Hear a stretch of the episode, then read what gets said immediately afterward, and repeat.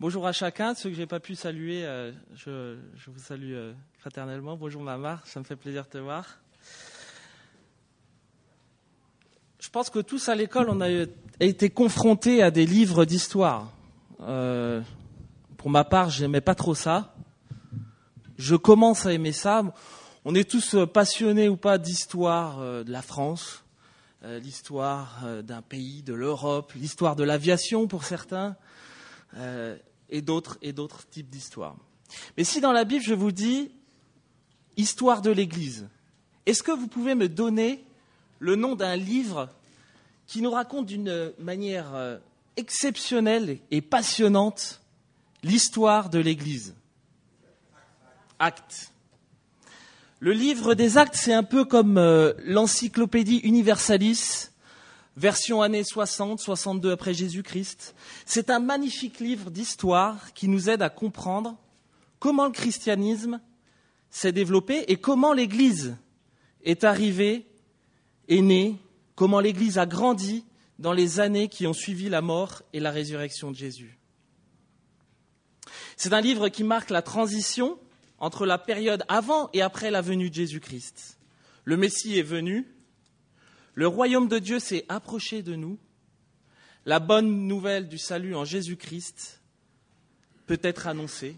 L'Église va naître, l'Église va grandir et se développer, et l'Église recevra l'enseignement, entre autres, pardon, par les épîtres qui leur seront adressées. C'est dans ce livre des Actes, par exemple, qu'on peut retrouver la mission qui est présentée aux apôtres en Actes 1.8 qui semble être d'ailleurs la charpente et le fil conducteur de tout ce livre. On voit aussi, par exemple, l'histoire de la conversion de Paul, un homme euh, extraordinaire, passionnant son histoire. Mais on voit aussi toutes les difficultés de passer d'une vie de tradition judaïsante, forte, pesante, à une vie transformée, libérée en Christ. L'évangile n'était pas toujours bien compris ou bien accepté. On voit aussi tout le processus du développement de l'Église au travers des campagnes d'évangélisation de Paul. Un peu ce que Derek et Mélissa ont fait euh, la semaine dernière. Mais également de toutes ces personnes qui ne sont pas forcément nommées, mais qui finalement ont largement contribué à l'expansion de l'Église. L'Église y est présentée comme l'accomplissement des Écritures. Enfin et surtout, toute la puissance de l'œuvre du Saint-Esprit dans le cœur des chrétiens. À la fin du chapitre 18 du livre des Actes, Paul a commencé sa troisième tournée missionnaire. Vous savez, il partait dans des pays à pied, alors ils n'avaient pas les avions, hein, etc. Ils avaient le chameau, mais ils n'avaient pas forcément euh, les moyens de transport actuels. Et il est parti d'Antioche pour commencer un périple qui le mènera jusqu'à Jérusalem. Mais en chemin, alors qu'il se rendait à Éphèse, Paul va rencontrer douze bonhommes, à qui il va rappeler que la présence du Saint-Esprit dans nos vies est un cadeau offert et acquis lors de notre conversion à Jésus-Christ. Je vous invite à lire avec moi Acte 19, les versets 1 à 7.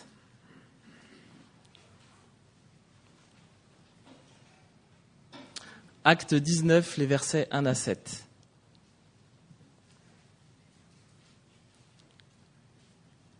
Pendant qu'Apollos était à Corinthe, Paul, après avoir traversé les hauteurs du territoire, se rendit à Éphèse.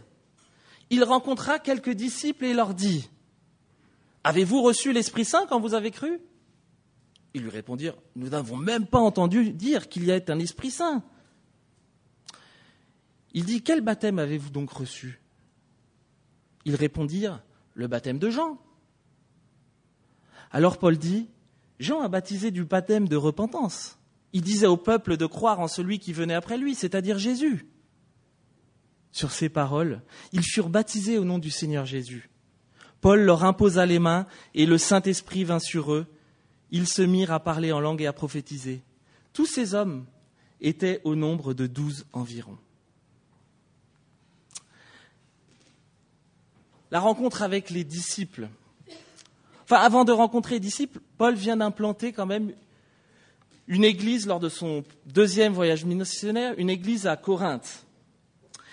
Et il a fait route pour la Syrie avec ses deux compagnons, Priscille et Aquilas.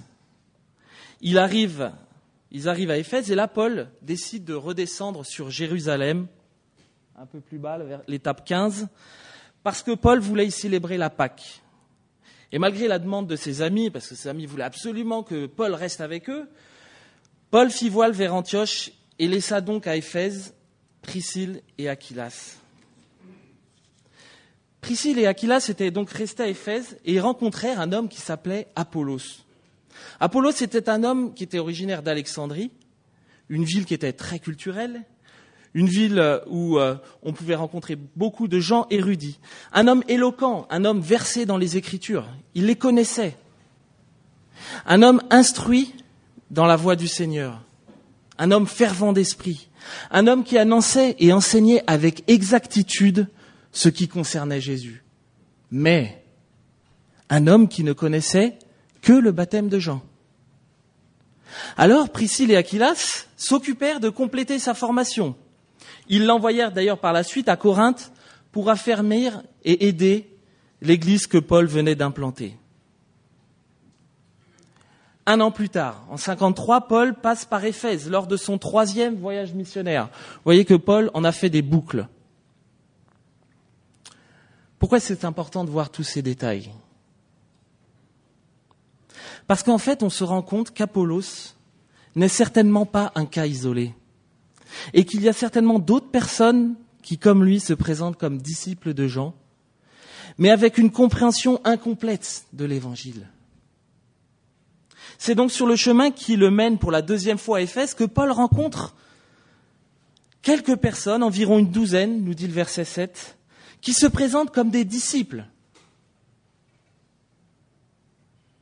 Deux remarques. L'évaluation des disciples. Ne pas confondre ces douze disciples avec les douze disciples de Jésus que l'on rencontre dans les évangiles. Deuxième remarque, ces douze personnes se présentent comme disciples. Moi, à première vue, lorsque je lis ce texte, je peux penser qu'il s'agit de douze chrétiens, douze chrétiens qui ont compris tout le message de l'évangile. Et Paul va leur poser une question. Avez-vous reçu le Saint-Esprit quand vous avez cru? Il est encore plus facile de faire le raccourci et de dire, ce sont des disciples qui croient. Donc ce sont des chrétiens. Le texte ne nous dit pas si ces douze hommes ont été enseignés par Apollos et, euh, par Priscilla, pardon, et Priscilla et à Éphèse, ou même s'ils fréquentaient l'église naissante ou bien même la synagogue.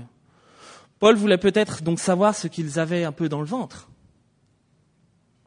Ou bien, comme le suggère un autre euh, commentateur, peut-être que Paul a constaté quelque chose d'anormal. Ses disciples, dit-il, n'avaient peut-être aucune des marques de l'habitation de l'Esprit en eux. À la question de Paul, avez-vous reçu l'Esprit Saint? Ces hommes vont répondre, nous n'avons même pas entendu dire qu'il y ait un Esprit Saint. Ils se disent ou pensent être chrétiens et n'ont pas reçu l'Esprit Saint. On a donc des personnes qui n'ont pas connaissance que le Saint-Esprit existe et qui, à leur conversion, pensent avoir été baptisés en tant que chrétiens, mais sans recevoir le Saint-Esprit. Certains mouvements utilisent cet argument pour défendre le fait que vous pouvez être sauvés et ne pas avoir reçu le Saint-Esprit. Nous verrons par la suite d'ailleurs que ces arguments ne sont pas valables. Paul va donc aller plus loin en leur posant une deuxième question. Mais alors, mais si vous n'avez pas entendu parler de l'Esprit Saint, mais quel baptême avez-vous donc reçu? Et la réponse de ces hommes, bah, le baptême de Jean. Et là, nous commençons à comprendre ce que croient et surtout ce qu'ont compris ces douze personnes. Pour eux, ils ne connaissent pas le Saint-Esprit et ils ne se prétendent pas disciples de Christ, mais disciples de Jean. Surprenant. Ils se disent disciples de Jean et en même temps, ils disent qu'ils n'ont jamais entendu parler de l'Esprit Saint. Moi, c'est bizarre parce que lorsque je fais un petit peu des recherches dans les évangiles, notamment dans l'évangile de Luc, il y a les paroles qu'enseignait Jean dans Luc 3,16. Je vous les lis. Il leur dit à tous, moi je vous baptise d'eau, mais il vient celui qui est plus puissant que moi, et je ne suis pas digne de délier la courroie de ses souliers. Lui, il vous baptisera du Saint-Esprit et de feu. Jean lui-même annonçait la venue du Saint-Esprit. C'est donc intéressant de constater qu'il y a donc des gens qui se prétendent chrétiens, des gens qui ont entendu parler du Saint-Esprit, puisque baptisés par Jean normalement, mais qui disent ouvertement qu'ils ne savaient pas que le Saint-Esprit était là. On peut ressentir clairement une différence entre Apollos et ses hommes. Apollos, lui, il enseignait avec exactitude ce qui concernait Jésus, tout en ne connaissant que le baptême de Jean. Mais ces hommes ne connaissent apparemment aucun fondement de la foi nouvelle qu'ils peuvent avoir, fruit de la mort et de la résurrection de Jésus, mais également fruit de l'œuvre du Saint-Esprit offert à chacun lors de notre conversion. On comprend mieux donc ce qui a poussé Paul à poser cette première question à ces douze hommes. S'ils se disent disciples de Jean et qu'ils n'ont jamais entendu parler de l'Esprit Saint, par qui ont-ils été vraiment formés? Par Jean lui-même? Avec quel message? Et où ont-ils vraiment été enseignés? Ce sont des questions légitimes. Et Paul va leur répondre. Être disciple de Jésus-Christ, mais c'est quoi alors? Quelques remarques sur la réponse de Paul. D'abord, Paul ne leur dit pas Quoi, mais euh, qu'est-ce qui vous a enseigné ces bêtises? Ou bien, mais euh, vous êtes complètement à côté de la plaque, là, vous devriez aller à l'EBL lundi matin. Il ne va pas lancer de longs discours théologiques où il ne va pas se lancer dans un débat d'idées qui va durer des heures, mais il va plutôt leur expliquer la vérité en rappelant clairement ce que Jean était venu faire. Un appel à la repentance et un appel à croire en celui qui venait après lui, c'est-à-dire Jésus. Paul ne leur parle même pas du Saint-Esprit, parce que le Saint-Esprit nous est offert comme un don gratuit. C'est un cadeau de Dieu. Paul reprendra cette idée dans plusieurs de ses lettres. Dans 1 Corinthiens 6, 19, ne savez-vous pas ceci, votre corps est le temple du Saint-Esprit qui vous est, qui est en vous et que vous avez reçu de Dieu? Romains 5, 5, or l'espérance ne trompe pas parce que l'amour de Dieu est répandu dans nos cœurs par le Saint-Esprit qui nous a été donné. Éphésiens 1, 13, en lui, vous aussi, après avoir entendu la parole de la vérité, l'évangile de votre salut, en lui, vous avez cru et vous avez été scellés du Saint-Esprit qui avait été promis et qui constitue le gage de notre héritage.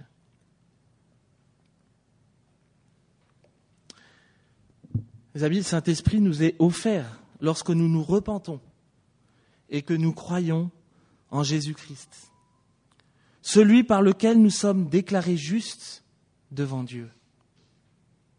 On peut dire que la conversion est un package dans lequel se trouve le salut et le Saint-Esprit. Les deux nous sont offerts gratuitement.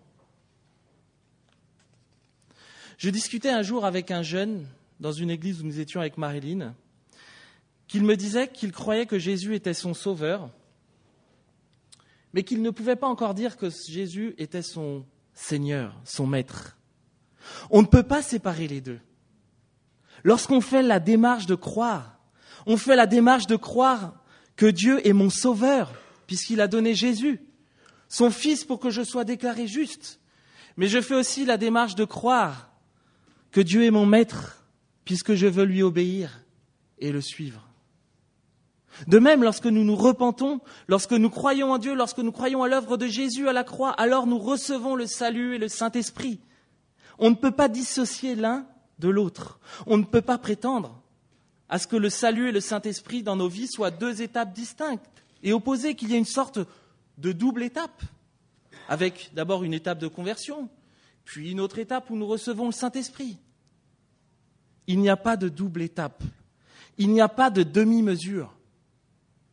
Le Saint-Esprit se reçoit pleinement.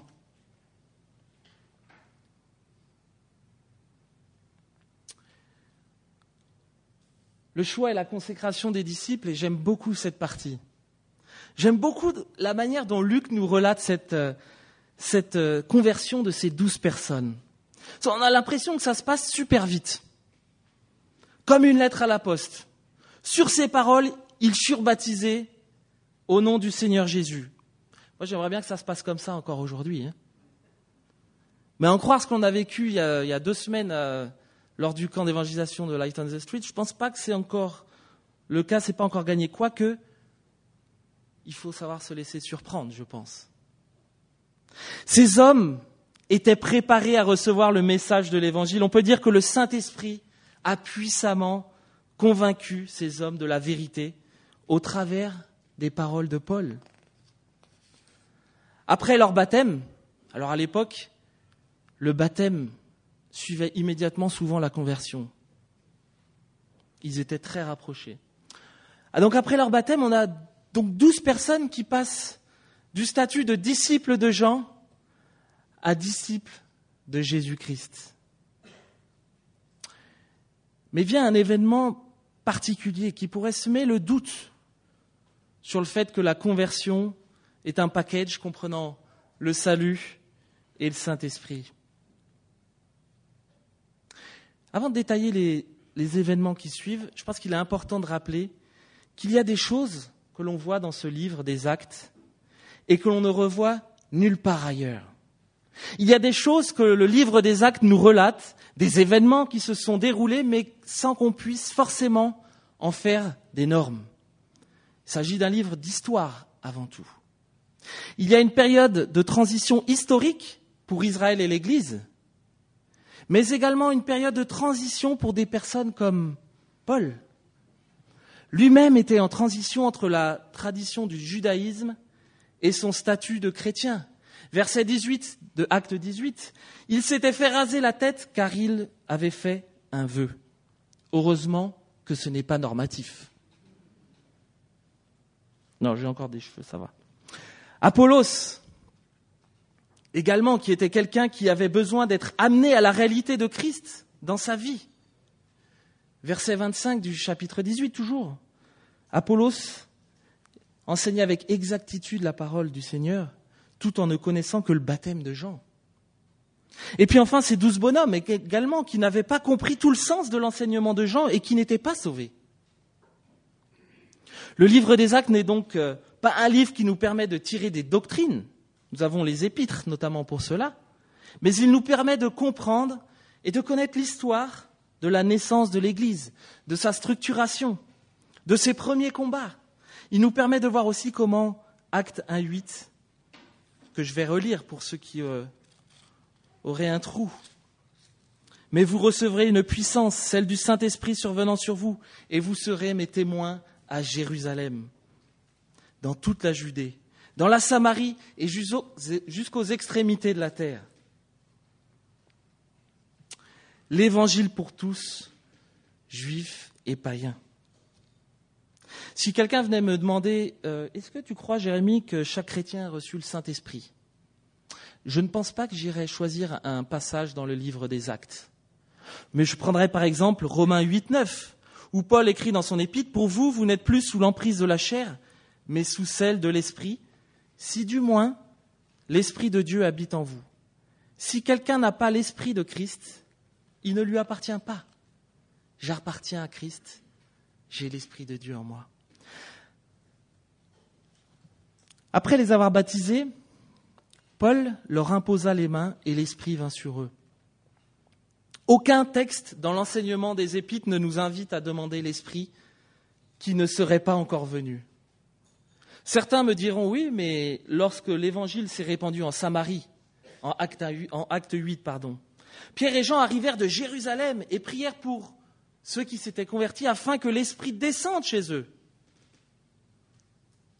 Mais plusieurs textes, comme celui de Romains 8.9 que nous avons, nous avons lu, nous rappellent le contraire, en nous affirmant qu'on ne peut pas appartenir en Christ si son esprit n'est pas en nous.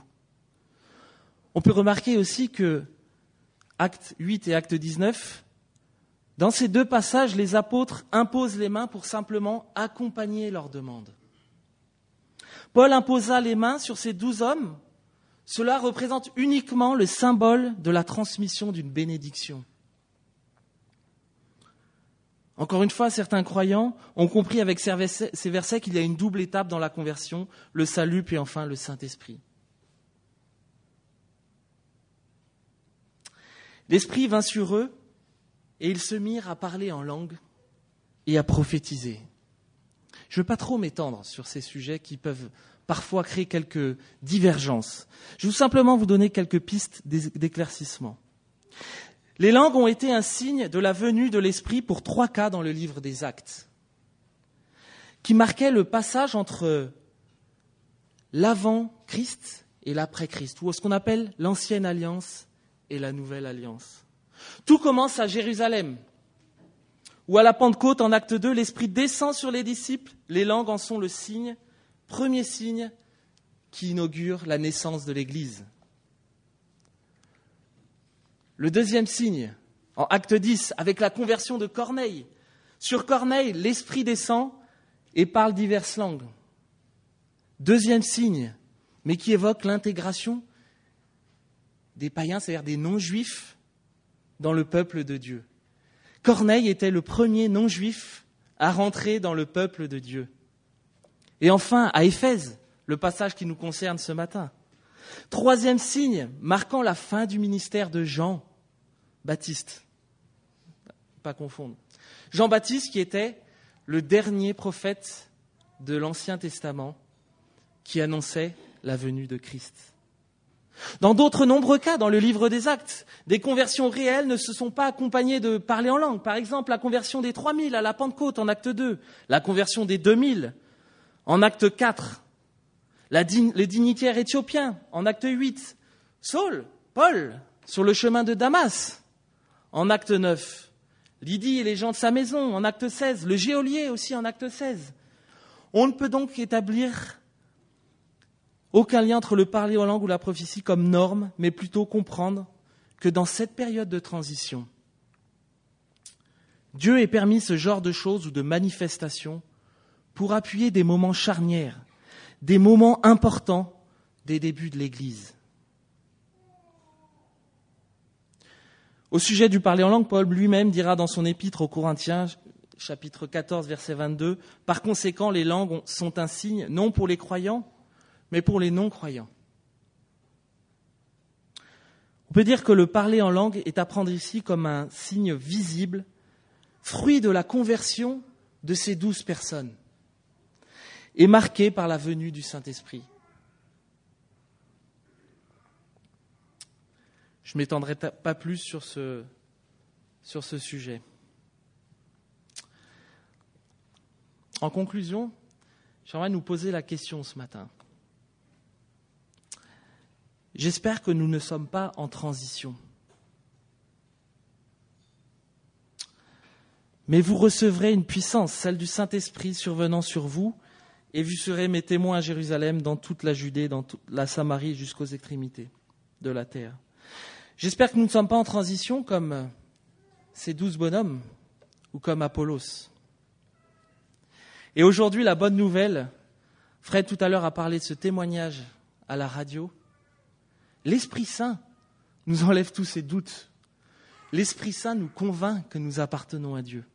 L'Esprit Saint, c'est le moteur de notre conversion, le moteur de notre consécration. Recevons-nous l'Esprit Saint lorsque vous priez? Recevons-nous l'Esprit Saint lorsque nous obéissons à Dieu? Recevons-nous l'Esprit Saint lorsque nous nous sommes dépassés pour Dieu? Recevons-nous l'Esprit Saint lorsque nous faisons du bien autour de nous L'Esprit Saint nous est offert gratuitement. C'est un acquis lors de notre conversion. Et c'est l'Esprit Saint qui nous aide à prier, à intercéder pour nos frères, pour nos sœurs. C'est l'Esprit Saint qui nous aide à obéir. C'est l'Esprit Saint qui nous aide à nous dépasser pour Dieu. C'est l'Esprit Saint qui nous aide à faire du bien, à aimer les gens autour de nous. C'est l'Esprit Saint qui nous convainc de pécher également. L'Esprit Saint dans nos vies, le seul vrai moteur de notre consécration à Dieu. Et franchement, à consommer sans modération. L'Esprit Saint moteur qui nous pousse au-delà de nos fausses perceptions. On peut rencontrer beaucoup de chrétiens en Christ, mais qui ne le sont pas encore, qui ne le savent peut-être même pas encore et qui ne le sauront peut-être jamais.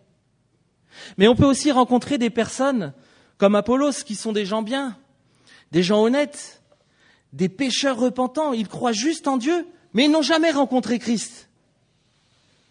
Peut-être,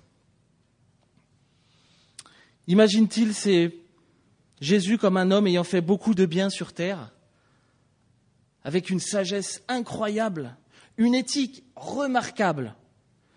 Mais peut-être que ces personnes n'ont jamais vu ou cru à l'œuvre de Jésus à la croix, mort et ressuscité. On peut aussi rencontrer d'autres personnes comme ces douze disciples, qui n'ont jamais entendu ou reçu d'instruction au sujet du Saint-Esprit, bien souvent parce qu'ils ne connaissaient peut-être même pas Jésus-Christ. Certains connaissent Christ, mais ils se privent de l'Esprit Saint, de l'œuvre de l'Esprit Saint en eux, souvent par une mauvaise compréhension de ce qu'il est. Ces douze hommes sont un très bon exemple de l'importance de savoir remettre en question les choses que l'on peut comprendre ou notre compréhension de la Bible. Lorsque Paul leur explique clairement le message de l'Évangile, ces hommes écoutent et croient. Ils acceptent, ils comprennent et acceptent pleinement le message de l'Évangile. Enfin, l'Esprit Saint, moteur de l'Église. John Stott, un commentateur, dira il ne peut y avoir de vie sans celui qui la donne. Pas de compréhension sans l'esprit de vérité. Pas de communion sans l'unité de l'esprit. Pas de ressemblance à Christ en dehors de son fruit. Pas de témoignage efficace sans sa puissance. Un corps sans souffle est mort. De la même façon, l'Église sans le Saint-Esprit est morte. La progression de l'Église dans le livre des actes est due à l'œuvre du Saint-Esprit. C'est l'Esprit qui transforme. C'est l'esprit qui unit les croyants.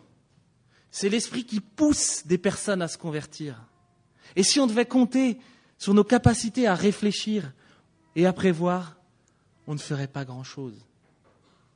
L'Esprit Saint dans nos, vies, dans nos vies, moteur de l'Église ici, à Villeurbanne. Et mes amis, si vous êtes en transition, sachez que le Seigneur vous accueille encore ce matin.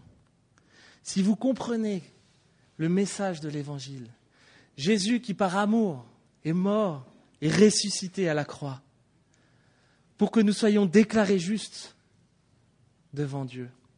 Si vous comprenez ça et si vous acceptez ça, Jésus vous tend les mains et vous dit, viens mon enfant, entre dans la joie de ton maître. On va prier.